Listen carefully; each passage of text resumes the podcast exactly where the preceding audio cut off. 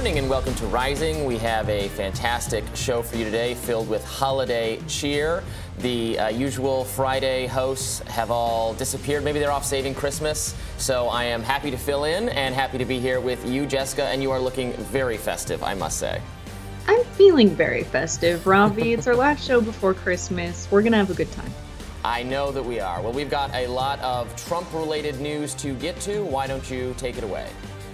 Yes. On Thursday, Detroit News released excerpts from an audio recording purportedly featuring statements from former President Trump and Republican National Committee Chairwoman Ronna McDaniel. According to the report, the recording revealed Trump and McDaniel assuring canvassers Monica Palmer and William Hartmann that legal representation would be arranged for them if they chose not to certify the election results. During a phone call dated November 17, 2020, Trump is said to have urged Palmer and Hartmann, stating, We must stand up for our country. We cannot allow these individuals to wrest our country away from us. Mm. Meanwhile, special counsel Jack Smith responded to former President Donald Trump's request to postpone the Supreme Court's examination of his claim to criminal immunity in a forceful filing. Last week, the Supreme Court accepted special counsel Jack Smith's plea to address the matter of presidential immunity following Judge Tanya Chutkan's dismissal of two motions from Trump's legal team based on First Amendment and presidential immunity arguments.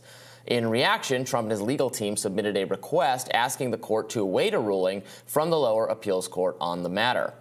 And on Thursday, Smith filed a vigorous reply opposing Trump's motion and delivering a sharp rebuke, writing, The charges here are of the utmost gravity. This case involves, for the first time in our nation's history, criminal charges against a former president based on his actions while in office. The nation has a compelling interest in a decision on the respondent's claim of immunity from these charges, and if they are to be tried, a resolution by conviction or acquittal without undue delay. On top of all of this, Colorado's Supreme Court decision to keep Trump off of the ballot in that state is fueling the fire for blue states seeking to do the same. Democrats in Michigan, Maine, and California are already pulling the levers to see if they can follow suit. So and, there's. Yeah. Yeah, go ahead, Robin. I was just gonna, and I was just gonna add, um, if all of that wasn't enough, um, Ed Meese, the former uh, former Attorney General under Reagan, I believe, submitted a friend of the court brief that I found very interesting that argues um, that uh, Jack Smith lacks standing to bring this legal action against Donald Trump uh, because Merrick Garland's appointment of him was not based on any statutory authority granted to the office of the attorney general. Again, that's just one argument to throw into the mix. But I saw a lot of uh, you know people in uh, in uh, conservative legal circles um, circulating that um, information on social media. The argument that this is all illegitimate for that reason. So, uh, so there's that. Uh, but obviously, there's Trump facing you know legal jeopardy for numerous reasons. Um, and, including now in Michigan, and uh, and efforts to keep him off the ballot entirely. Um, you know, where where do you weigh in on the can, can Trump's name even appear on the ballot argument that Colorado has suddenly foisted upon all of us?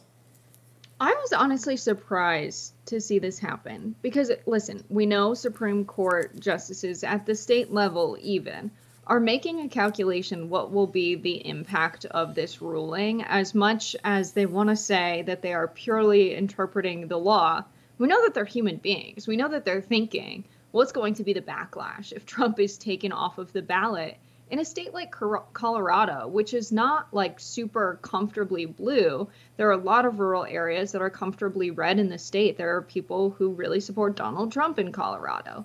And so i think in making this decision they made some kind of calculation about what the political backlash would be and they said you know what? We actually think the the 14th amendment applies. And what's interesting is the dissenting judges at the state level in colorado they made an argument around how this wouldn't be legal per the state laws of colorado.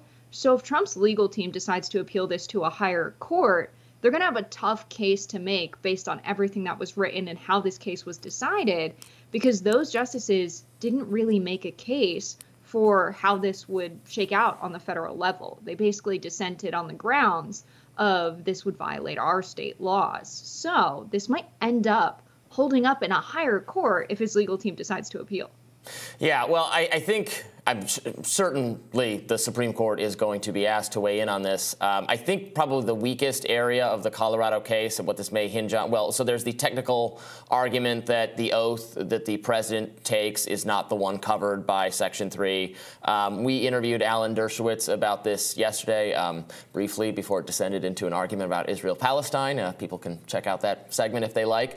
But uh, he found that argument to be the least convincing.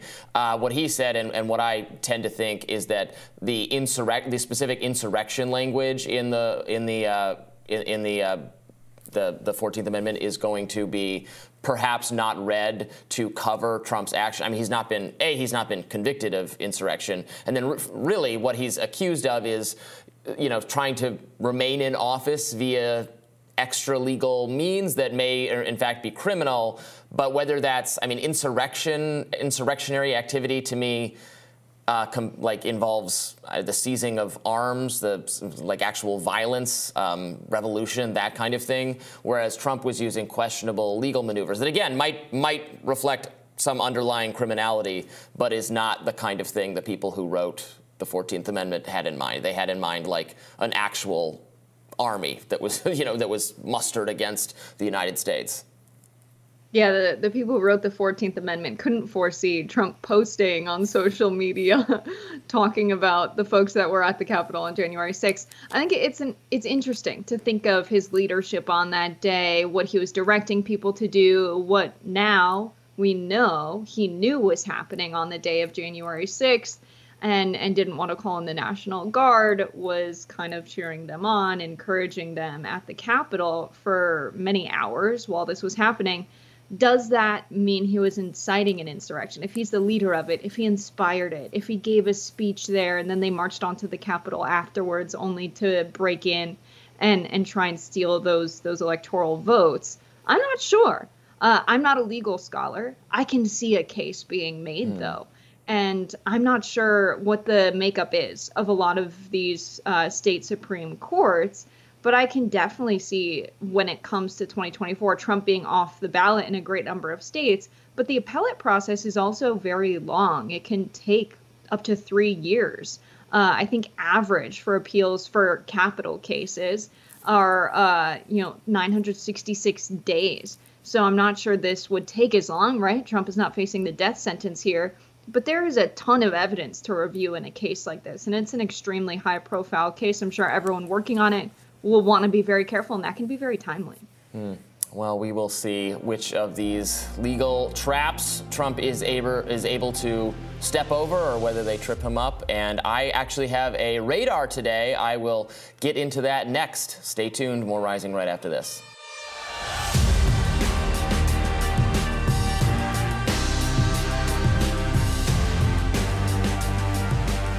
President Biden looks to be ending the year with a dubious new honor. A Gallup poll shows Biden's approval rating at a paltry 39%. Trump's approval rating sat at 45% at this point in his presidency in 2019, while Obama's was 43% in 2011. The polling is a grim reminder as Biden attempts to win re election that many people in cohorts Democrats generally win are not satisfied with the president. A new Morning Consult poll shows that Trump now leads Biden among 18 to 24 year olds. Worse still for President Biden, he's bleeding support amongst black and Hispanic voters. Trump also maintains a narrow edge among independents. This comes as Trump has gotten a big boost from his high profile removal from Colorado's ballot. Conservative commentator Charlie Kirk posted on X that 7 in 10 Americans believe that Trump's four indictments are political. Nearly 6 in 10 believe Biden is involved including 54% of black people and 58% of Hispanics. The witch hunt of President Trump has backfired. Do you think there's some truth to that, Jessica? Um, certainly, going after Trump in this way has made him more popular among conservatives. Um, it made him more likely to prevail. Maybe he was already very likely to prevail, but it, you know, it crushed any momentum that DeSantis had going for him some months ago. The rallying around Trump on the right has been pretty remarkable. Um, he's going to seems like he's going to sail uh, to the nomination. He will be the Republican candidate. Obviously, anything can still happen, and Nikki Haley's having a bit of her own surge. But uh, there was a real rally around Trump effect because of all these investigations, indictments, prosecutions. Um, the question is, what do you think? Is this actually making um, Americans who he needs to win to his cause feel sympath- sympathy for him? Do they think it's a political witch hunt? I really think this is the result of Joe Biden losing the Democratic Party and many people not knowing where else to go other than the other guy in our two party system. I honestly think it's backlash for Joe Biden's handling of the war in Israel Palestine and his handling of Israel's behavior after October 7th and their response to the attack by Hamas. And I, I think people are sick of seeing the United States spend so much money on defense uh, in wars that may never end, in wars that many Americans see us having no business being in. I really think this was was Joe Biden's uh, you know race to lose. This these are people that have been loyal to the Democratic Party for quite some time. The Arab American vote. He's saying he's now losing. When you look at the 18 to 34 year olds, I don't think 18 to 34 year olds are, are moving to the right, are moving towards Donald Trump, I do think they're moving away from Joe Biden. And when they're asked in a poll who they'll vote for, I think many of them will, will say Donald Trump just because he's not Joe Biden. And they're quite angry with Joe Biden right now. So, what does this mean come times for a- casting actual ballots in 2024? I think it means we're going to see way more people go third party, and the race might not look exactly like it does today between Biden and President Trump being the presumed winner for the Republican nomination, I think we're going to see some pretty viable third party candidates, whether they're running as independents with the Green Party or otherwise. Yeah, that's the question. If people stay home, if people who voted for Joe Biden in 2020 either stay home or are interested in Robert F. Kennedy Jr. or Cornel West or the Green Party or the Libertarian Party, they don't, you're, you're exactly right. They don't have to actually vote for Trump. They just have to not vote for Biden. If Trump keeps his coalition together and there's fatigue and there's frustration uh, that uh, Americans are feeling, I think for some of the reasons you point out, um, assuredly, I, I think even if you have pro Israel political convictions, you might still wonder why the top priority of the U.S. government is to fund other nations' um, security expenses at, at, all costs. You know, unthinkingly, it's, it's easy for the government always to allocate more funding abroad at a time when Americans are really suffering, and it's their tax dollars. And I think a lot of people feel like they pay into this system. They pay a lot into this system, and they don't get anything out of it, or they don't get enough out of it. Um, and then we obviously have different different. We disagree about you know what policies are the right way to address that, but the frustration is real, and it's a frustration with Joe Biden. It's a concern about his age. That's the most bipartisan issue you can find. You can find a majority of Democrats are concerned about his age, to say nothing of Republicans and independents. And it's a reasonable thing to be concerned about because he's so old. We've never had a president of this age. Um, he, th- these concerns, you know, were present last time around on the debate stage. Now he's not really participating in debates so far whatsoever. He won't, you know, bother to debate Marianne Williamson or Dean Phillips or anyone else who is running against him. Um, it, it, it has this. It, it, it I think it causes people to wonder whether he's in any way capable of doing the job for another four years. Yeah, I think among young people, especially, what's on their minds right now is repaying their student loans. That 18 to 24 year old contingency of voters a lot of them are college educated. We just had repayments start in October. Many of those students defaulted on payment. Biden promised student loan forgiveness. His proposal was, of course, blocked in the courts. And I think many people criticized him for taking this legal approach because there were perfectly viable alternatives under the Higher Education Act of 1965. It almost seemed like he failed on purpose. This was a huge campaign promise. You can't go back on your biggest campaign promises and expect to win. Biden is not someone who won because he was a personality vote. In many ways, people voted for Donald Trump because they liked his attitude, which is actually a good reason to vote for a president. You care about their attitude because that tells you how they're going to make decisions. Biden can't run that way. Not only because he's so old, but he doesn't have much of a personality to run on. He had to run on policy, and then he got in office and didn't deliver on those policies. You can't expect a guaranteed reelection with that strategy of governing. Biden needed to deliver on not only student loan repayment, but also improving the economy for everyday working people. He promised to be a, a union president. We've seen some good reforms from the NLRB, but I don't think anyone credits Biden for those reforms. He's had union leaders come and visit the White House. That doesn't do much for everyday working people, especially when he's not promising anything in those meetings, which we know very well he's not. And so I think he's just failed everyday working people and failed young people. And the Democrats needed those votes in 2024. Yeah, it makes me start to wonder if the Democratic coalition is just unmanageable. Uh, unmanageable, because I, I, hear you on the issues you're talking about. I, I have no doubt that um, a lot of young people, of course, support um, student loan repayment, um, are very upset about. Uh, excuse me, support um, student loan cancellation, debt cancellation, support um, are, are furious, frustrated with Joe Biden for the Middle East policy. Um, of course, I, I, don't know. He, maybe he would lose. I mean, I, I would be. I'm not inclined to vote for Joe Biden anyway. I would. Him doing broad student debt cancellation would make me even less inclined to vote for him. I think a lot of people who repaid their student loans, uh, who made different educational choices, different life choices in order to pay back the money they voluntarily borrowed to go to college, would feel um, a little bit ticked off that well, they did it. Why can't other people do it? They have to have the government bail them out. Um, similarly, with the Israel-Palestine issue, I mean mean, do do so Arab, you know, some Arab voters. There's a lot of frustration in uh, Michigan, my home state, which has a huge uh, Muslim population. I, I know they're um, going to be less inclined to vote for Biden.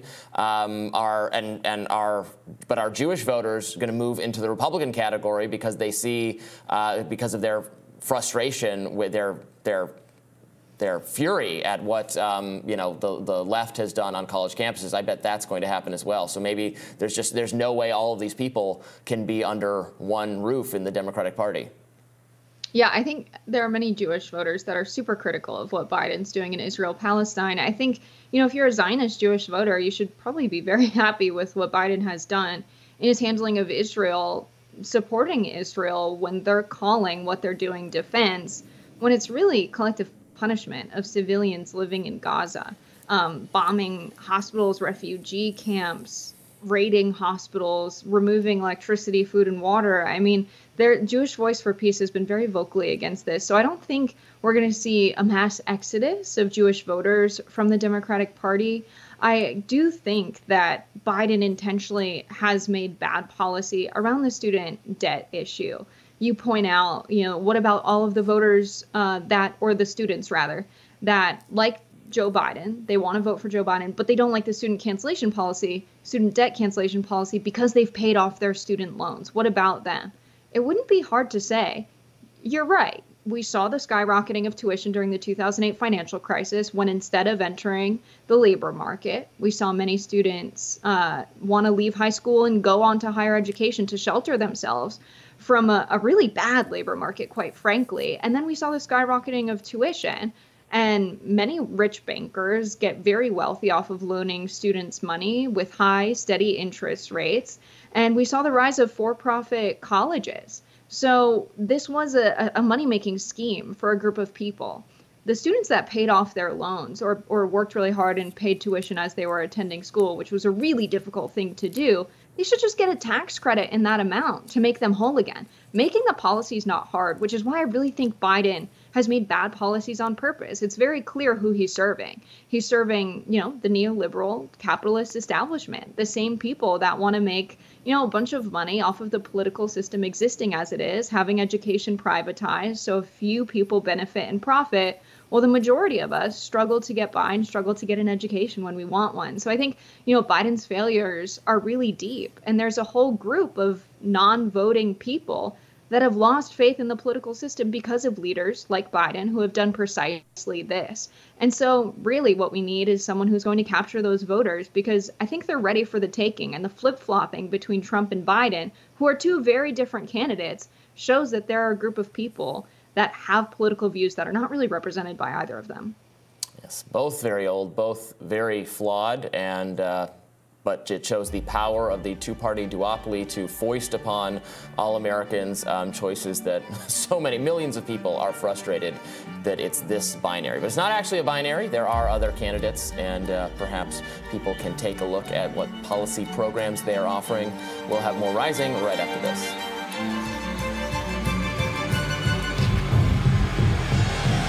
Robby, what's on your radar this Friday? So, Claudine Gay is the president of Harvard University, and in recent weeks, she has come under fire for plagiarizing portions of her 1997 doctoral dissertation, as well as published articles she had authored in recent years. Examples of plagiarism were first identified by the conservative writer and activist Christopher Rufo following Gay's much derided congressional testimony regarding anti Semitism on campus. Rufo has all but declared war on the Ivy League, which has prompted many academics to ignore his claims on grounds that he is acting in bad faith. Harvard Law School professor Charles Fried, for example, told the New York Times that Gay was fending off an extreme right wing attack on elite institutions. If it came from some other quarter, he said, I might be granting it some credence, referring to the plagiarism accusations. Quote, but not from these people. Hmm. Similarly, NAACP President Derrick Johnson dismissed all criticism of Gay as, quote, political theatrics advancing a white supremacist agenda. This attitude, though common, is profoundly mistaken. The charges facing Gay are serious, as recent coverage by mainstream outlets like the New York Times and CNN has finally conceded. Neither Rufo's alleged political agenda nor the timing of these revelations should matter if they are in fact true. There's nothing inherently racist or white supremacist about applying Harvard's own standards for students and faculty to the president of the institution. On the contrary, excusing plagiarism at the most elite levels of academia merely because the people calling it out are on the wrong team, that would constitute a profound betrayal of the very values the academy supposedly holds dear. Harvard, which has done very little to address the charges, should take note. Now, Rufo's initial reporting, co authored by writer Christopher Brunet, contended that Gay's dissertation reused sentences from other scholars without adequately rewording them. She cites her sources but does not thoroughly paraphrase. This is a form of sloppy plagiarism in which credence is given, but sufficient effort is not undertaken to rework the underlying material. People can disagree about how serious the charge is, but it does appear to violate Harvard's policies. That's inarguable. Now, the Washington Free Beacon's Aaron Sibarium has also contributed to this reporting, finding numerous additional examples of sloppy plagiarism throughout articles published by Gay between 1993 and 2017. Several of the plagiarized scholars, as well as academic experts consulted by Sibarium, agreed that she had committed plagiarism. And it gets worse. Phillip Magness, an economic historian who has also written for Reason, where I also work, discovered a passage from a 2014 paper in which Gay inadequately paraphrased other scholars' work and also failed to cite them. That's quite a few examples. At some point, lazy plagiarism is still plagiarism, especially when it is accompanied by literal plagiarism. Now, so far, Harvard has stuck by Gay, merely noting that some of the articles would be reworded to satisfy critics. Well, this did not satisfy CNN's Em Steck, who correctly took the school to task for failing to address, quote, her clearest instances of plagiarism. And according to the Times, the university's review of Gay's work was conducted by Harvard Corporation, the university's governing board, rather than the Office of the Faculty of Arts and Sciences, which would normally handle academic malfeasance in this department. People are, of course, free to conclude that Gay's transgressions are not quite serious enough to merit termination or some other disciplinary matter. They're also free to point out that such sloppiness is probably rampant in higher education and certainly under-policed. At some point, though, this isn't really an excuse for Gay, but rather a broader indictment of the entire project of elite education. It's baffling, though, that anyone would think Gay's work is above scrutiny because the people scrutinizing it are, to varying degrees, adversarial. Would this work for any Harvard students credibly accused of plagiarism? Could they go before their review boards and say, well, my professor is a bad faith actor, and thus these numerous examples of plagiarism must be ignored? Obviously not. That idea is ludicrous. Well, enter Ben Collins, a senior reporter at NBC News, who covers disinformation and extremism. Collins believes that mainstream outlets, presumably CNN and The Times, have been manipulated into covering the gay plagiarism story by Rufo and company. That declaration there, maybe the problem is you, is fairly telling. Collins evidently thinks mainstream outlets should not report on the president of Harvard's well documented plagiarism because he loathes the politics of the people who first identified it. Now, this is a journalist whose specialty is apparently correcting misinformation. If Rufo or Magness or Sibarium or anyone else had misinformed readers about Gay's plagiarism, then yes, the media should correct them. But that's not really what's being debated here. Media outlets are being told to ignore true information because the information is inconvenient. One cannot find a stronger cautionary tale than that. Beware the gatekeepers of misinformation who pretend it is somehow in everybody's best interest if accurate information is kept quiet and who disdain other reporters for breaking ranks.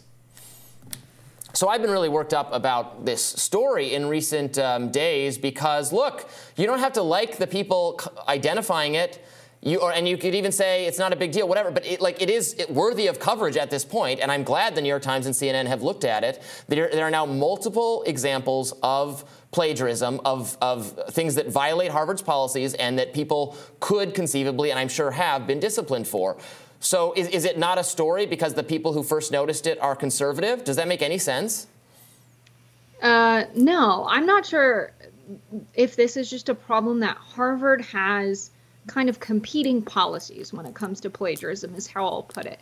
So Claudine Gay allegedly has misquoted things, has not put proper quotations where necessary, has used duplicative language in her writing in her 1997 dissertation. Now, the Harvard policy for misconduct in this case means there would need to be a significant departure from accept- accepted practices within the research community. The misdeeds must have been done intentionally, knowingly, or recklessly, and the allegations must be proven by a preponderance of evidence. Now, what's interesting is Harvard Student Handbook seems to delineate a, a, stricter definition of what plagiarism is. They said students who, for whatever reason, submit work either not their own or without clear attribution to its sources, will be subject to disciplinary action up to and including requirement to withdraw from the college. Students who break these rules will not be permitted to submit course evaluation for the course in which the, in, the infraction occurred. So they wouldn't be allowed to, to say, Robby, that it's the professor's fault because they are terrible. But uh, they, they say directly, you must place quotation marks properly and and work must be cited fully. And so it seems that that's what's going on with with Claudine Gay's uh, dissertation. So perhaps what's necessary is they review the student handbook and and make it more similar to Harvard's policy. Yeah, I mean, that's fine. Some explanation has to take place, but Harvard has so far just rubber stamped this all. They didn't have uh, an academic department look at it the way they should, and they said that was because, well, clouding, it's to be, the Claudine Gay is the president of the university, so in some way they can't, you know, these lower people would feel pressured maybe to clear her, so that was supposed to be a, so we're going to have Harvard Corporation look at it, but obviously Harvard Corporation, the governing body of Harvard, like has every incentive, I guess, to to make the scene. No, this is not this bad. It's all fine. And plagiarism investigations, according to experts, should take a long time. This was rushed. This happened like instantaneously. And look, I know it, it is the case when Briahna uh, and I have argued about this on the show. She has said.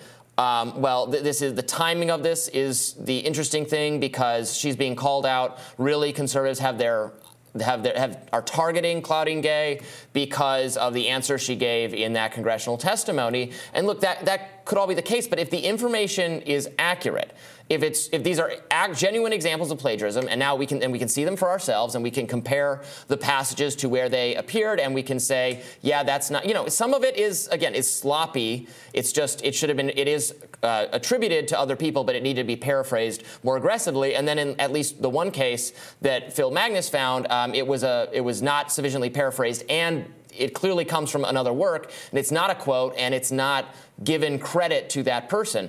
Some of the uh, the the people from whom the plagiarism uh, who, the plagiarism was done to have said this is clearly plagiarism and we, it, it, should have been handled. And if students submitted this kind of work, you'd you'd tell them to you'd at the very least tell them to rewrite it or work on it. Um, look, I, I'm not saying anything should happen to her without a proper investigation, and maybe this isn't serious enough, but it is a story. It does matter. It is okay to cover it, and I'm so sick of misinformation cop type people like Ben Collins saying.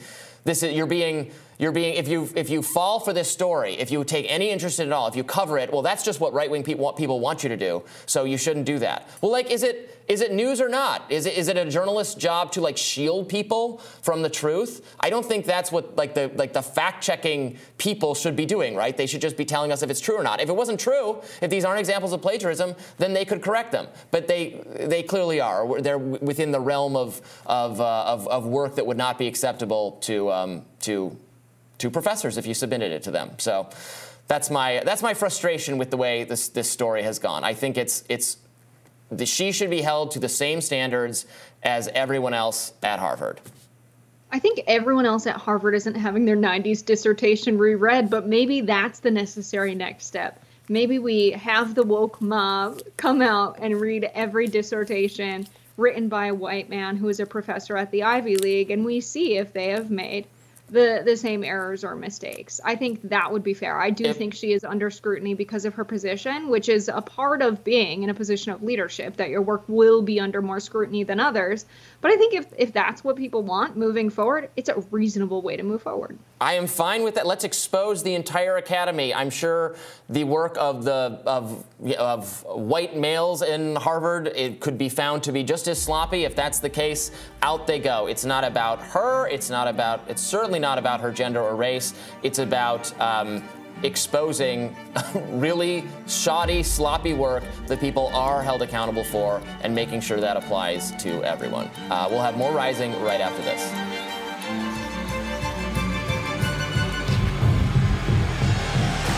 UFO spotted? A UFO hovering over Air Force One at LAX during President Joe Biden's fundraising trip to Los Angeles earlier this week has allegedly been caught on camera. For the Daily Mail, the object was described as a white or silver sphere seen hovering near the president's jet. Hmm. According to the Daily Mail, eyewitnesses spotted an LAPD helicopter circling the quote stationary object. Joining us to discuss this exciting development is Harvard's esteemed physicist, Dr. Avi Loeb. Welcome, Dr. Loeb, back to the show. Thanks for having me. It's a great pleasure. So, what do you think we are seeing there um, on on the camera? Uh, what p- could potentially explain this, and it could it be uh, an unidentified aerial flying object the way people have expected?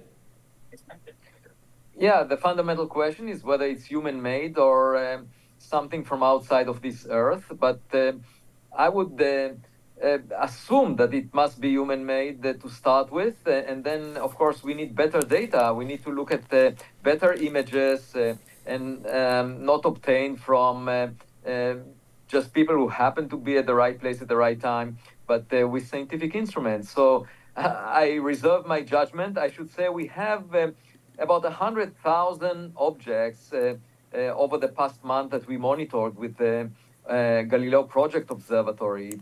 Uh, at Harvard University, and we are applying very uh, careful analysis using uh, machine learning to figure out whether we are looking at natural objects like birds or um, human-made objects like drones, balloons, airplanes.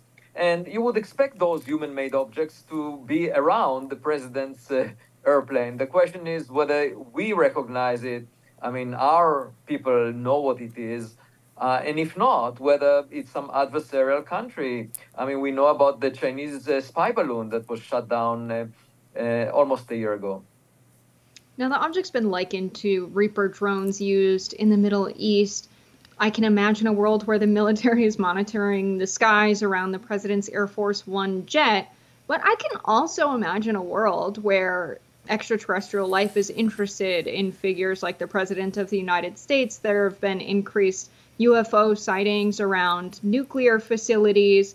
So I don't know. I'm kind of on the fence as to, to which side I fall on. I haven't seen Reaper drones in use in person, But uh, which way do you, do you fall when you think about something like this? We we assume that it is is human man made, but what do you make of the UFOs being sighted more around nuclear facilities and now potentially the president's Air Force One jet? Well, I'm just like you. I'm uh, not decided yet because uh, obviously there are people within uh, milita- the military and the intelligence agencies that are talking about objects they cannot identify. And I was uh, at the Washington uh, National Cathedral with uh, Avril Haines, the director of national intelligence, and I asked her, you know, I, I said, you submitted reports to Congress about these unidentified anomalous phenomena uh, and you have a bachelor's degree in physics from the University of Chicago. What do you make of these objects? What's your gut feeling? And she said, I don't know. Now, one thing is clear there, there are lots of objects in the sky, and most of them are likely to be balloons, uh, drones, airplanes.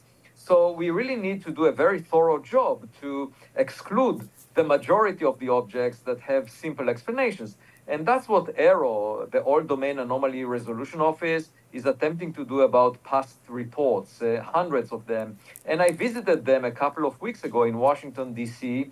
Uh, they are still of the opinion that only a few percent of the objects that they looked into um, as a result of reports from military or intelligence agencies, uh, only a few percent are unidentified. The rest they can figure out. But, uh, you know, it's not so much about the rest. Uh, even if one in a thousand is of extraterrestrial origin, that would have a huge impact on humanity. When we last checked in with you, Dr. Loeb, I believe you were at sea um, in your project to investigate um, a, a, a debris from objects that may have crashed in the ocean that you think could possibly show uh, an, an, extraterrestrial origin or an off-world origin. Uh, could you give us an update on how that project is going? Right. So um, we went uh, back in June for uh, two weeks uh, in search of materials from the first recognized interstellar meteor, an object the size of a watermelon that collided with Earth. And the fireball that it created as a result of its friction on air was spotted by US government satellites. And uh, uh, we knew the location. We went there with a ship and uh, scooped the ocean floor for any magnetic particles that may have been melted off the surface of this object. And amazingly, we found 750 such uh, droplets uh, that uh, some of them are background, some came from other meteors, but we found a unique type of uh, spherules, these droplets, that was never seen before in terms of its material composition. And I'm talking about 60 elements from the periodic table. We are now in the process of summarizing all the results initially, a few months ago, we released uh, some preliminary results from uh, studying just a tenth of all the spherules that we found, but not, by now we went through all of them. And uh, we are now working on the paper that will include all the data. It was a lot of work, six month work worth of uh, analysis uh, at the laboratory of my colleague at Harvard, Stein Jacobsen. Uh, he's a geochemist, has some of the best instruments in the world, mass spectrometers and uh, uh, imagers and so forth. And we also benefited from the X-ray uh, fluorescence analyzer in the laboratory of uh, Roald Tagle uh, at the Bruker Corporation in Berlin. So we will summarize all these results, but the bottom line is we found near the meteor path a type of molten droplets that was never seen before, and that's probably of extrasolar origin because it doesn't match the composition of rocks on Earth, Mars, the moon, asteroids, anything within the solar system. And the next expedition that we are starting to plan right now would be to find bigger pieces. Now we know where to go. And uh, of course, we, we, if you find a bigger piece, you can tell the difference between a rock and a technological gadget, because a gadget may have buttons on it. And if we do find something like that, the question uh, will be whether to press a button. Are there any other ways you can determine whether something was created by intelligent life or is a material naturally occurring in another solar system? Yeah, I mean, um, the best way to tell that is uh, from a big piece of the object or coming close to an object that is still functional, like an unidentified anomalous uh, phenomenon. Um, so obviously, if you see an object maneuvering in ways that cannot be reproduced by our technological products, and you can tell that it's technological because it has screws and maybe even a label made on some exoplanet, it would be clear beyond any reasonable doubt that we're dealing with a piece of technology from another place uh, outside the solar system. And uh, then the question would be uh, what information is it seeking? Uh, what is its goal? And uh, it may be purely technological with artificial intelligence, so we might use our own uh, AI systems to figure out extraterrestrial AI systems.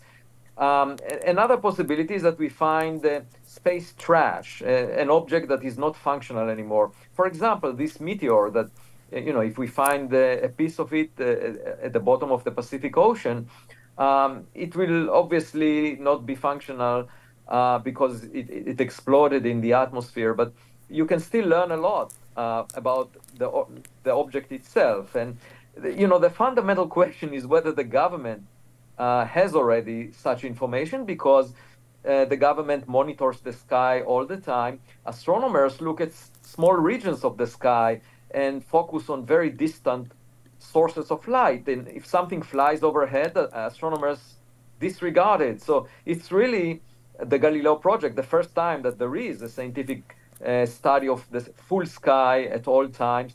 But it's possible the government has its day job uh, for national security purposes to do exactly that. So it's quite possible the government has some information. And we heard from David Grusch uh, when he testified in front uh, of the House of Representatives that he believes there are programs for retrieval and reverse engineering of alien sp- uh, spacecraft. And I actually had a conversation with him uh, a couple of weeks ago for more than an hour. And I tried to get a better sense of what he knows about the, the, the, government programs, but he says that he cannot really talk about it uh, for legal reasons. So, uh, unfortunately, based on the publicly available information, I'm with you. I'm I'm split. I'm not clear yet. I mean, it's really all about the evidence. Uh, yes. And I haven't seen it yet.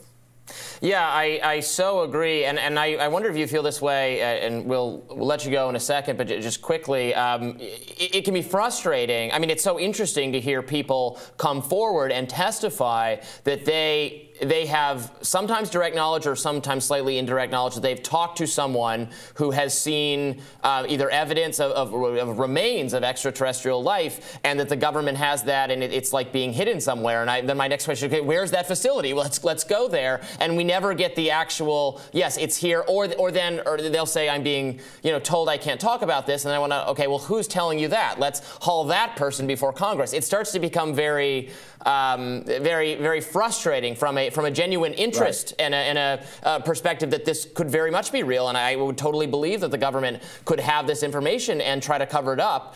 But at some point, someone needs to come forward with some actual verifiable facts about it. it, it what, what's your sense of that? Exactly.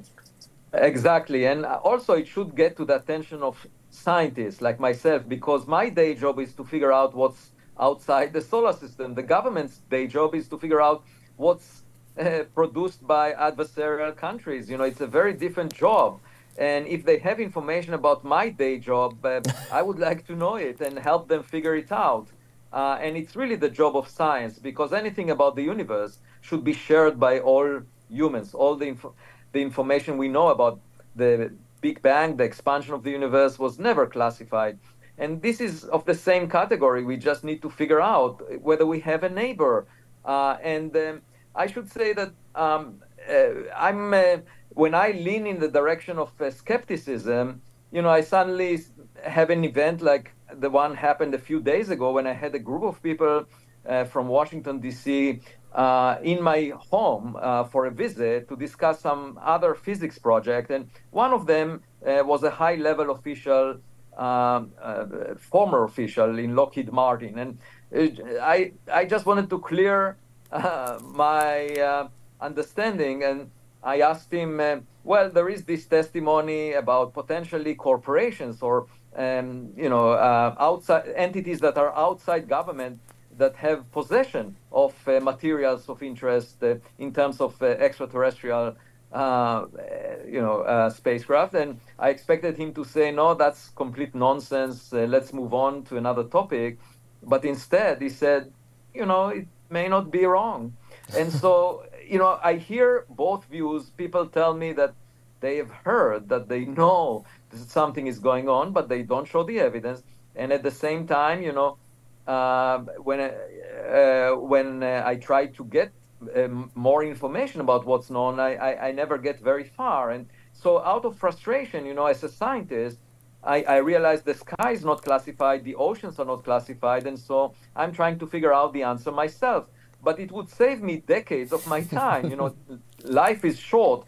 I would like to know if the government has it already, because then I, I, will be glad to help them figure it out, and mm. I will not have to waste uh, decades of my time trying sure. to do it uh, if they already have it. Dr. Avi Loeb, thank you so much for joining us. We appreciate it. Thanks for having me.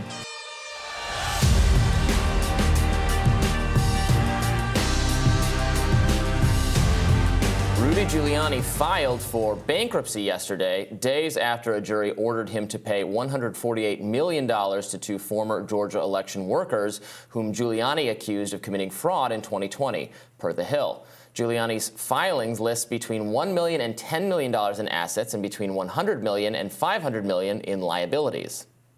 Here's Giuliani yesterday speaking out after the filing. Uh, I said, I've got to protect myself and I've got to, in essence, protect other people, you know, normal creditors uh, who have normal amounts uh, that are owed, because they'd all be wiped out. Uh, and they'd be wiped out before we even got to an appeal. Uh, I, how, do you, how do they go, even get I, to? I mean, to go into bankruptcy. If you take if you take away that um, if you take away that judgment, uh, I'm actually a pretty fortunate guy. I've got a yeah. decent amount of money. I'm not bankrupt, uh, but with 148 million, I'm destroyed. Joining us now to weigh in is Hill White House columnist Niall Stanage. Thank you so much for joining us. Good to be with you, Robin. So, tell us about this move. Um, is this is Giuliani? Um, this makes tactical sense for him to not have to uh, actually pay this extreme amount of money that he owes to the Georgia election clerks. I suppose it does. I mean, it's the only way out for him, given that he doesn't have 148 million bucks lying around. But you know, obviously, other people would say, well, he should have thought about that before he defamed these two women in pretty egregious terms. Two women who were, you know, otherwise uh, anonymous citizens who were doing their duty as election workers. And correct me if I'm wrong, but he's gone back and forth on this because initially he said, well, he said what he said about them was true. Mm. Then he said, um, well, it wasn't true, but it was just free speech. It wasn't defamatory. Then, mm. then his attorneys, I think, conceded, well, it was defamatory, but the, the, amount of money they're requesting is outrageous. Then he more recently went back and again said, no, it is all true and I, I, shouldn't face this persecution. Right, and just to complete the circle there, those comments that he made where he did suggest these claims were true have themselves elicited the suggestion that the two women involved are going to turn around and sue him again for defamation because he repeated the false claims. And this was Trump's attorney.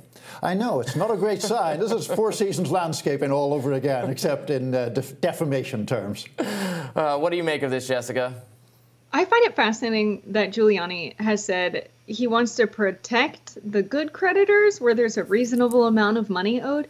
Filing for a bankruptcy would put an automatic stay on any debts owed. I'm not sure what creditors he's protecting by filing for bankruptcy? Is he talking about, you know, the $1 million owed in back taxes to the IRS? Does he identify the IRS as a good creditor? I don't know what to make of that. Uh, if, if he was really worried about those creditors so much, he could pay off those debts before filing for bankruptcy.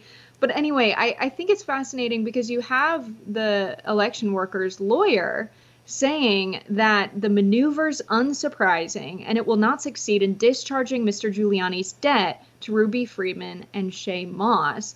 Do you see a, a, judge uh, assigning some sort of appeal where they try and garner Giuliani's assets? What do you see moving forward for that attorney there, if anything, Niall? I, I, think, in general terms, Jessica, it is not something that the courts look kindly upon, where someone uh, receives an adverse ruling or a demand for uh, costs or damages and then instantly turns around and suggests that they're bankrupt as a way to avoid paying those costs. Not to compare Rudy Giuliani with Alex Jones, at least too closely, but I mean, Alex Jones, as I understand it, is now negotiating with the Sandy Hook families as to exactly how he may begin making some dent in the amount of money that he was ordered to pay them. So it's obviously a complicated legal process, but as a general matter, you can't just receive an adverse ruling and then say, well, I'm bankrupt, so that's just tough. Wasn't Giuliani formerly upset at um, uh, uh, Trump for not paying him on time, paying his legal fees? He was, and there was also some suggestion, Robby, that tr Trump could somehow come to his aid in, in fundraising terms. Perhaps not such a surprise. Trump doesn't even come to the aid in fundraising terms of, of the candidates, right? No, I he mean, didn't help out the uh, uh, Blake Masters and right. and Georgia, Nevada, et cetera. There were a lot of complaints about that. Exactly. I mean, loyalty tends to be a one-way street with the former president. That's one of the few things that seems to be uh, a bipartisan consensus around him that he expects loyalty toward him, which Rudy Giuliani showed in a way that I think incinerated Giuliani's own credibility. But when the bill came due for Rudy, the former president, wasn't uh, very uh, obvious. Hmm. Do you think Giuliani? So like the, uh, go ahead, Jessica. Sounds like the judge is a little bit suspicious of, of this maneuver from Giuliani as well, preemptively, you know, talking about his failure to satisfy more modest monetary awards entered earlier in this case provides good cause to believe that he's going to seek to dissipate or conceal his assets within a 30 day period. Could we see Giuliani doing this? I guess that's what you alluded to with Alex Jones a bit, but could we see him facing financial crime charges as well? Uh, I am not frankly sure of the answer to that. I don't think that uh, those sort of uh, avoidances constitute a criminal uh, tax or financial offence. But certainly it's not something that the court is uh, likely to look kindly upon if they believe that you're simply trying to wriggle out of these things. You alluded a moment or two ago, Jessica, to the issue of uh, how Giuliani had sort of claimed uh, that he's really trying to protect the good creditors. The excuses like that seem uh, just so implausible. It is a massive amount of money 146 million um, right as he explained in that clip he has he has money, but you know no one has 146. Uh, a couple people do, but sure. most most people, even well-off people, don't have 148 million mm. lying around. Um, you know the, the, way damages get in, assigned in these cases is very interesting. Obviously, look, I, I, agree that what you know what he said about the election workers was false and was damaging to them, and they faced a lot of death threats and they had to move. Um, still I'm still that's a that's a very it's a very high figure for for bad speech that had you know bad consequences for them. Not making light of that still it's a lot of money oh it is, it is, a huge amount of money. And I mean how do you define what exactly it's worth? You know it's 146 right. million, 120 million 80 million? All those sums of money are uh, larger than uh, you or I will I think ever have the capacity to pay. But the intention clearly was to apply punitive damages. What the precise figure for punitive is is, is obviously open to debate. But as I understand Giuliani's claims about his own finances, if, say, 20 million had been the, the sum, he still couldn't pay it, as I understand it. Mm. What do you think about that number, Jessica? It's a huge number. I think about these two election workers being in the media so much. Rudy Giuliani is a, a, huge public figure, right? So it's not a typical defamation case. If you were not a public figure and you said something about these two election workers, the damages probably wouldn't be so steep. But when you have the media circus that occurred around the 2020 election, all of the statements made about the election not being legitimate, those statements repeated on mainstream media, I just wonder if, if some of this verdict uh, this ultimate 146 million dollars figure initially 148 they kindly reduced it by 2 million for giuliani not making it more affordable for him. But i, I really think it's because this is a, a, a case with so much weight because things played out in the media in a major way these two election workers' lives, I'm sure, will never be the same. So it's not really a, a typical defamation case in that way. What do you think, Niall? No, that's true. It's certainly atypical in a number of ways. And I think probably the disparity in power and influence of the two sides essentially plays a part in this amount of money. I mean, you have two women who, as I say, were otherwise unknown before all this kicked off. You have the former mayor of New York City turned lawyer for the then president of the United States, defaming them and really causing, as Robby said, massive disruption to their lives. That obviously is going to uh, elicit a big bill at the end of the day. Yeah, he, he definitely um, defamed them. He should pay them something. Um, hundred more than a, north of hundred million dollars is a lot of money, but you know I was not uh, judge or jury in the case. Uh, Niall, thank you so much for joining us. More rising right after this. Another government sex tape? It seems like sex at the Capitol may be more common than we previously thought. Semafor has reportedly obtained footage of a man masturbating in what appears to be the U.S. Capitol. Semafor reported this week that the clip circulated on Snapchat last year. Another Snapchat clip, a screenshot of which Semafor reportedly reviewed, allegedly shows two men having sex. According to Semafor, Representative Dan Newhouse was told soon after the videos were posted on Snapchat that one of the participants was alleged to be a member of his staff. A spokesperson for the congressman confirmed to the outlet that reports of, quote, purported unbecoming behavior by a senior staffer had prompted an investigation last year, but that no conclusive evidence had been found. The unnamed staffer denied to Semafor that he participated in those videos and uh, says, according to Semafor, that he did leave that he left that congressman's staff for unrelated reasons on good terms. So uh, the specifics of this one, as best I can tell, it's not. Uh, perhaps as clear who the participant or participants are, as opposed to the the sex tape in the uh, the Senate meeting room that uh, we discussed earlier this week on the show, and was really um, a topic of considerable conversation on social media last weekend. But in any case, um, and and the you know the salaciousness of it, and the this, because these were gay hookups.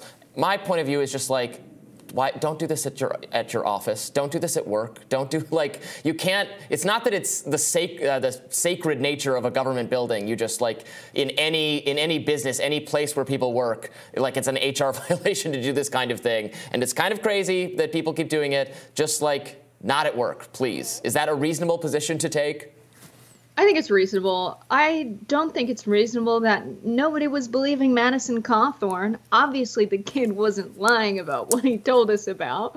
Um, anyway, I think the the thing that was reported widely that it appears to be at the U.S. Capitol.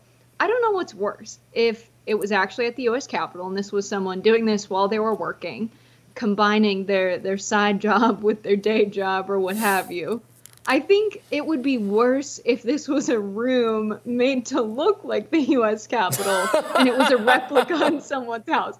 I think that that is worse. Um, it's like a porn point, studio setup. That was like the storyline was congressman's yeah. aide. Yeah. Okay. Well, also, that would not be an HR violation, but I, I take your point. Yeah, it, it would be much weirder though. um, I think also their their face was not in this most recent video, which is why you know they weren't identified and they ended up you know leaving their position later on for other reasons. This is obviously coming out now because of the other sex tape that we know about, but I, it's weird to say. Well, it kind of looks like you. It's like you know what I look like without clothes on from behind, boss? Like, that's an HR nightmare as well, trying to prove that it looks like them. So, what a terrible situation to be in. I, I just think it's unsanitary. Like, just don't do that in a room where people are working and sitting, and they spend many long hours in the room. And I'm sure people do eat snacks in the room, and that, that is horrifying, Robby. Yeah, it's Yes, it's very unsanitary. I mean, both both situations are unsanitary. Don't have sex on people's desks, again, places they work. Um, frankly, if I'm getting the details right, this one sounds honestly even more unsanitary. Um, although it's all it's all bad. Don't do this at work, people. Like very easy.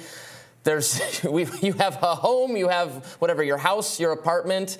Um, it's not it's it's it's not good. Is there? Do you think, Jessica? There's just too much. This is why we're not getting any legislating. Why this country has so many problems. Um, the people who are supposed to be helping our legislators come up with good policy are too busy. Um, having sex in the in the closets in the meeting rooms of the U.S. Capitol and filming it, Robby. I And think the filming it. tragedy here is congressional salaries are incredibly low. It takes a lot of expertise to be able to be someone who can write good policy, who can write good legislation. And the salary is extremely low. It seems like they were supplementing their income with this in some way. I, I know that people record themselves having sex for fun. That would be good if it was that. But I think congressional staffers in this day and age are not recording themselves having sex for no money at all. That's just my hunch. And so I believe this was them supplementing their income. If they had perhaps a more fair wage, they would be more focused while they were at work, Rob. No, no, No? no, no, no. I, I'm not gonna. Um, I, I see where you're where you're going with this. Um, they, uh, but that that does raise the point. Like, okay, because it's not just these people having sex their workplace, which is the U.S. Capitol. They are also filming it. They're like filming themselves. Um, again, doing a very obvious HR violation, a, a something you would be terminated from if caught doing in like most workplaces in America, and you decide to film it, seems like incredibly risky behavior. Um, that something like this is exactly what's going to get out. But um, you know, not again. This is not this is not judgment. Everybody's free to do whatever they want, but not at the workplace. Um, that is Right. Like an ironclad um, rule. Um, do, do you think? So you're talking about the the filming quality. Do you think the you know the lighting, the videographer skills are um, are something you know to be to be appreciated? The from an artistic standpoint. I haven't seen the video, Robby, so I I, can't either. speak to that. Yeah. Um, I can't speak to that. I can't speak to them doing a, a good job.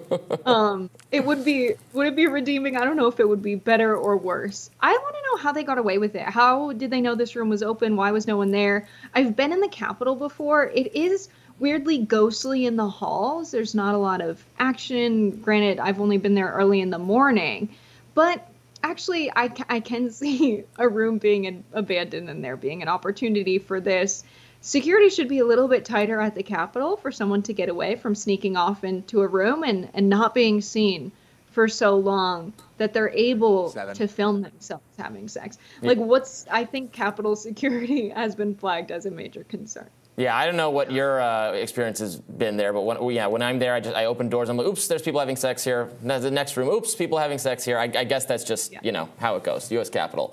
Um, right you but- politely close them and you say just don't film it just Yeah. The, uh, the, the January Sixers should have said they were just there for hookups, and then they would have been like, "Oh, come right in. It's not a problem," and it would, would have ended this whole prosecution. I think. they would have gotten themselves a job, Robby. Yeah, That's how yeah. you get a job on, at the Capitol. All right, we have made fun of this ridiculous story for as much as we possibly can. I hope there are no more of these to come. Um, people Cut just. Oh, God, I can't believe I just said that. All right, we're ending this. More rising after this. Go away. Goodbye.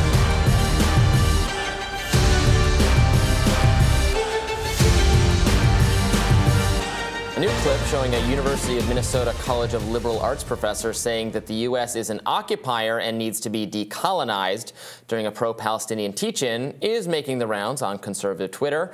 Conservatives allege that the clip reveals what leftists really mean when they push for decolonization and land acknowledgement efforts. Let's watch.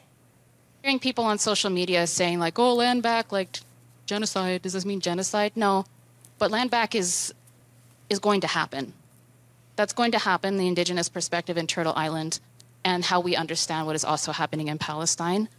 And what we really want you to take away tonight is, as Anthony said, we're in the belly of the beast, right?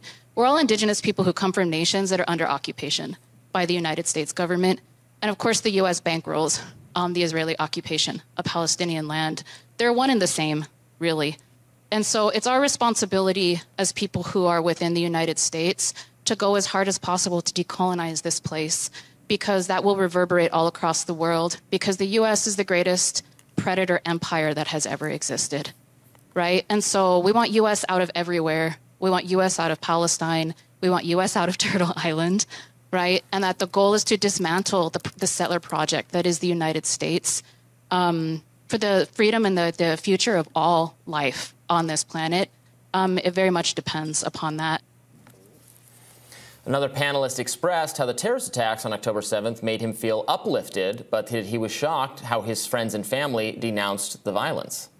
And I didn't understand, especially people that I thought were that, un, that had like a political understanding of like I don't know, like decolonization or like what's happening in Palestine. Like I thought like this would be like an uplifting moment. It's like wow, like this is actual. Justine said this like Palestine's doing like a land back. Like they're they're actually doing like what we think that we want to do, but we haven't gotten there yet. But Palestine's just doing it right now. And for uh, for me, that was just like that was beautiful to see. That's like wow, like I want to be that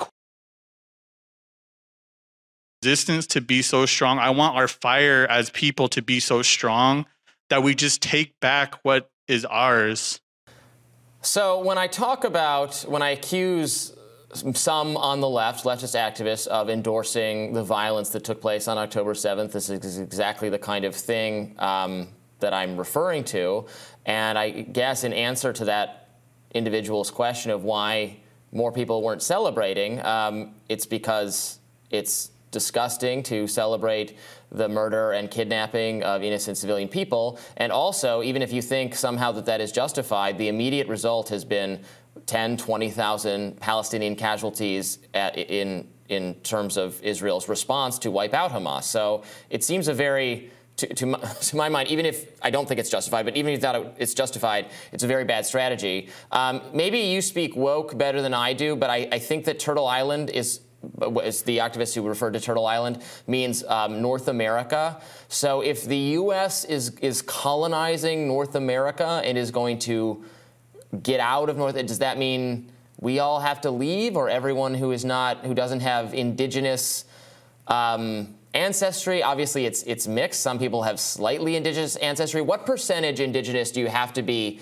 to not be evicted by these activist people?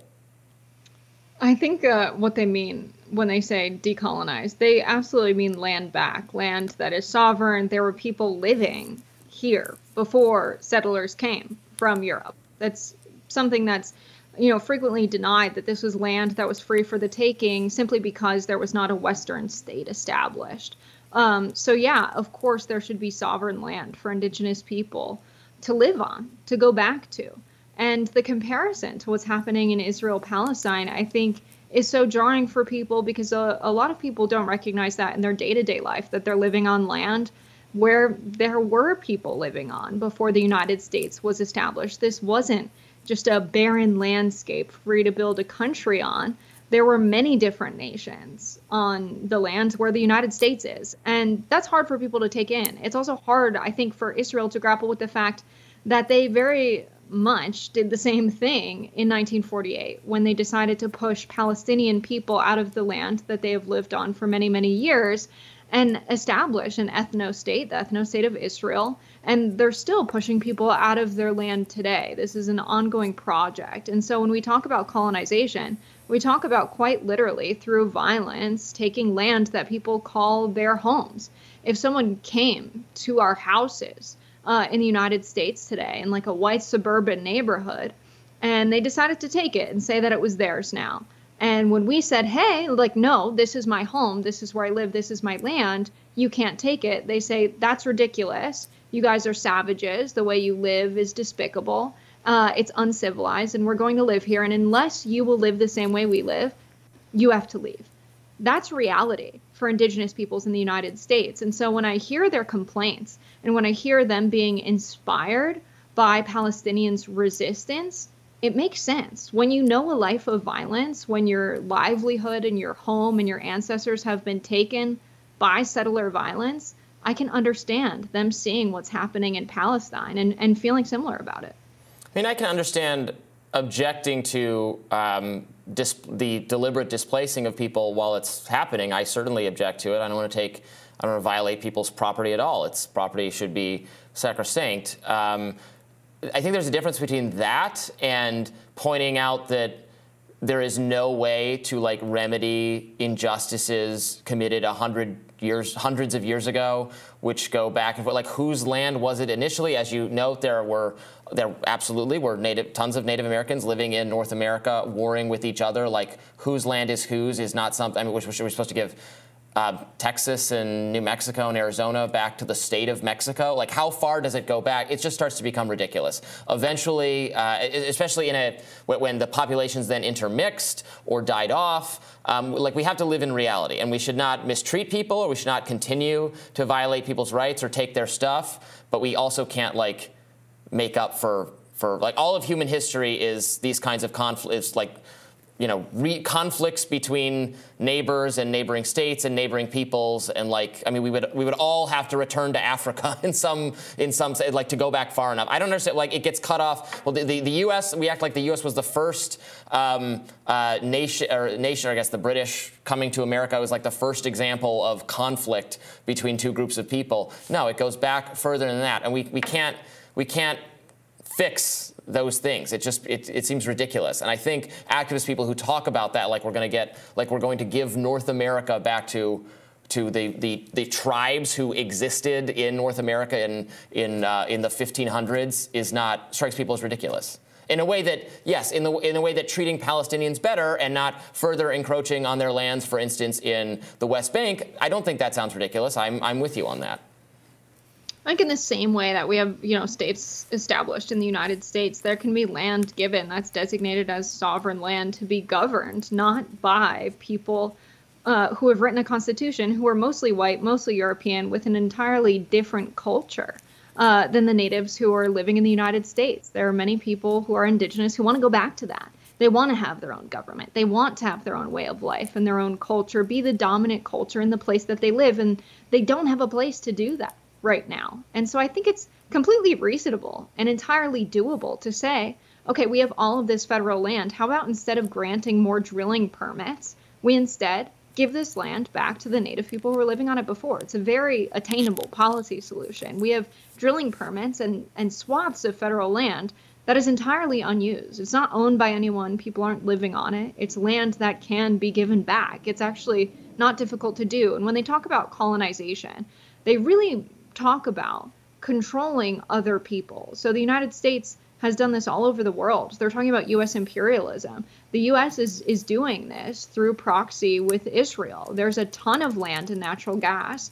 They have plans drawn up by the Department of Energy where they would like to establish a canal through the the desert, the Negev desert that passes directly through Gaza uh, as an alternative to the Suez Canal. This is plans that they drew up after uh, the war over the Suez Canal, when we had mostly French and British stakeholders controlling the canal, and Egypt decided, you know what, this land was actually Egypt's, and this canal was dredged by Egyptian labor. This is actually ours. There's no reason uh, Britain and France should own this. And so they decided to take it back. That was an effort of decolonization. Fren- the French and the British had no reason to control that canal. And the US has said, okay, well, if you want to take it back, we're going to take this other land and displace these other people because that's a little bit more financially and militarily feasible.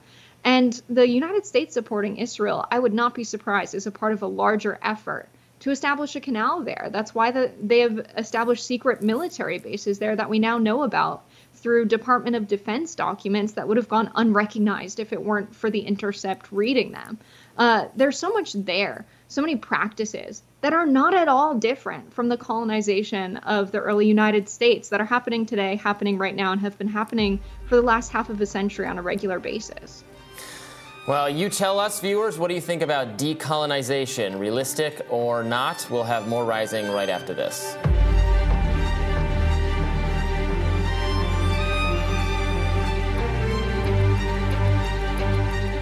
Another day and another Biden gaffe. The United States president appeared confused when questioned about a hostage deal in the Israel Hamas war yesterday. Let's watch.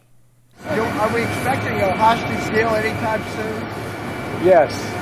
Oh, really? Okay. Well, well, well where? Over in, uh, oh no, I was, I was talking about. You're talking about the, we're pushing it. We, I, I don't. There's no expectation at this point, but we are pushing it. Meanwhile, the New York Times just came out with an investigation. During the first six weeks of the war in Gaza, Israel routinely used one of its biggest and most destructive bombs in areas that it designated safe for civilians, according to an analysis of visual evidence by the New York Times.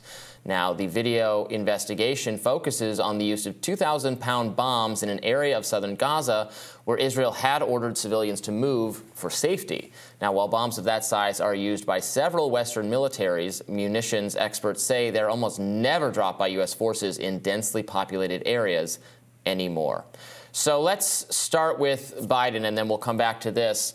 Um, I, think the reporter was a little taken aback. He was like, "Oh, so there is a hostage deal? That's great news. What are the details?" And then Biden was forced to concede that there is no such hostage deal. Maybe he's pushing for one. Maybe he would like you know, a, a, a, pause or some kind of temporary ceasefire to resume so that that can take place. But he seemed uh, confused. I mean, I, I, we got to be fair to him. Maybe he misheard the question. Maybe um, he was thinking about, um, uh, I don't know, the, the, Venezuela situation that I think we're going to discuss later. Um, or maybe he's just, you know, not, it takes a couple extra seconds to calculate what's being discussed. Yeah, it was loud out there. He had a hard time hearing. He's old. It could be a number of things. But Biden commonly is spewing false information to the press. And I think he knows it while he's doing it. When he was asked about the Al Shifa hospital, he said, you know, yes, there is a command center there. Absolutely. He was sure of it. And then, when asked what proof he had that the Al Shifa hospital, Gaza's most important hospital. It was its busiest hospital. It had the best medical technology. Um, they said it was a Hamas command center. The Israeli Defense Forces released footage of the supposed tunnels underneath the command center. And when Biden was directly asked, What evidence do you have that this is a command center used by Hamas? He said, uh, I, I won't tell you. And that's ridiculous. Of course, there was no evidence. If he had evidence and was sure it was a command center, he would say something to the effect of, you know, I can't disclose the evidence that we have, but we are positive it's a command center. Also, if the U.S. had intelligence that one of their allies was absolutely positive that there was a command center for a terrorist group under a hospital, there's no chance that that intelligence would be unreliable. So it seems that Biden is spewing whatever he thinks is most useful for the administration's position at the time he's asked the question. So it could be the case in this particular scenario that he was confusing Venezuela with Israel Palestine, and that's why he followed up with, wait, where?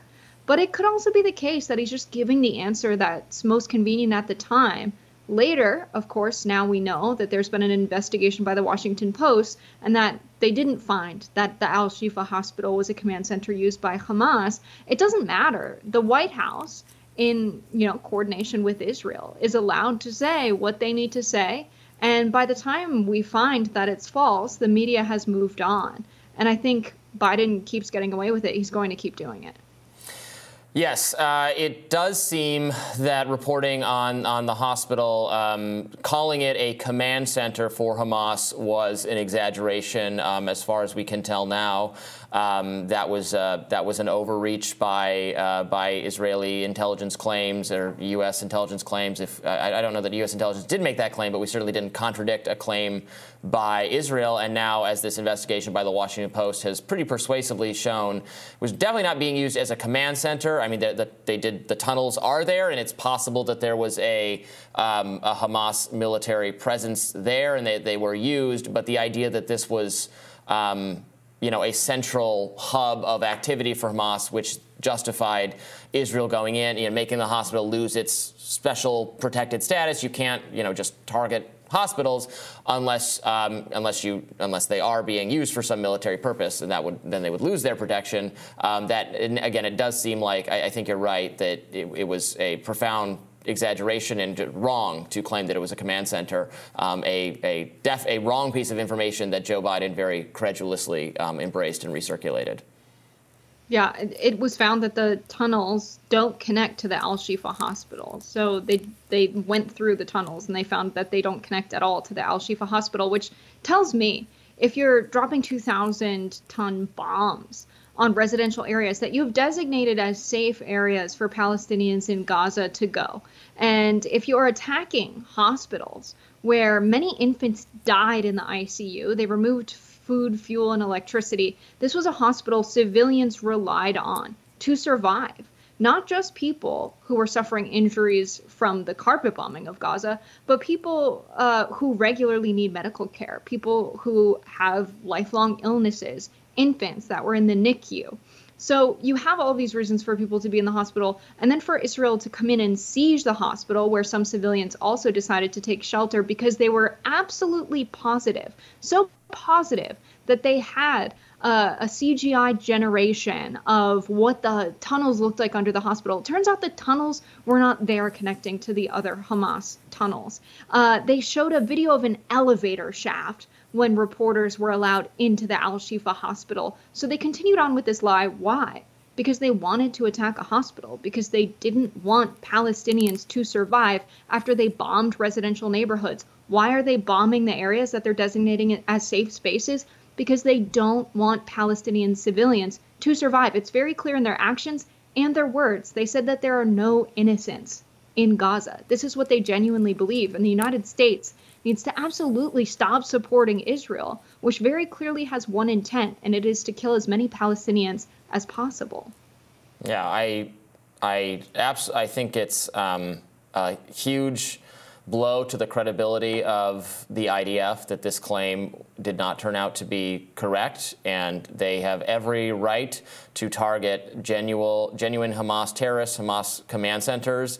Um, they should not just um, attack hospitals for the fun or the sport of it is cruel and insane. And if they want um, international support for what they're doing, they need uh, they need to be far more discerning and uh, not put us in the position um, that they that they put Biden in or Biden just embracing whatever they say. This is what you need to be skeptical of government sources. It's it's right to be skeptical of government intelligence. I think it's you know right to be somewhat skeptical. All you have to see what everybody's saying about the issue and try to make an independent conclusion based on the evidence available and based on the evidence we, we now have. Um, yeah, it's it, it was not that was not accurate information, and that is a major blow to the credibility I think of some of this operation. That does it for us for today. Jessica and I will be back with you next week at some point, and more rising at a later date.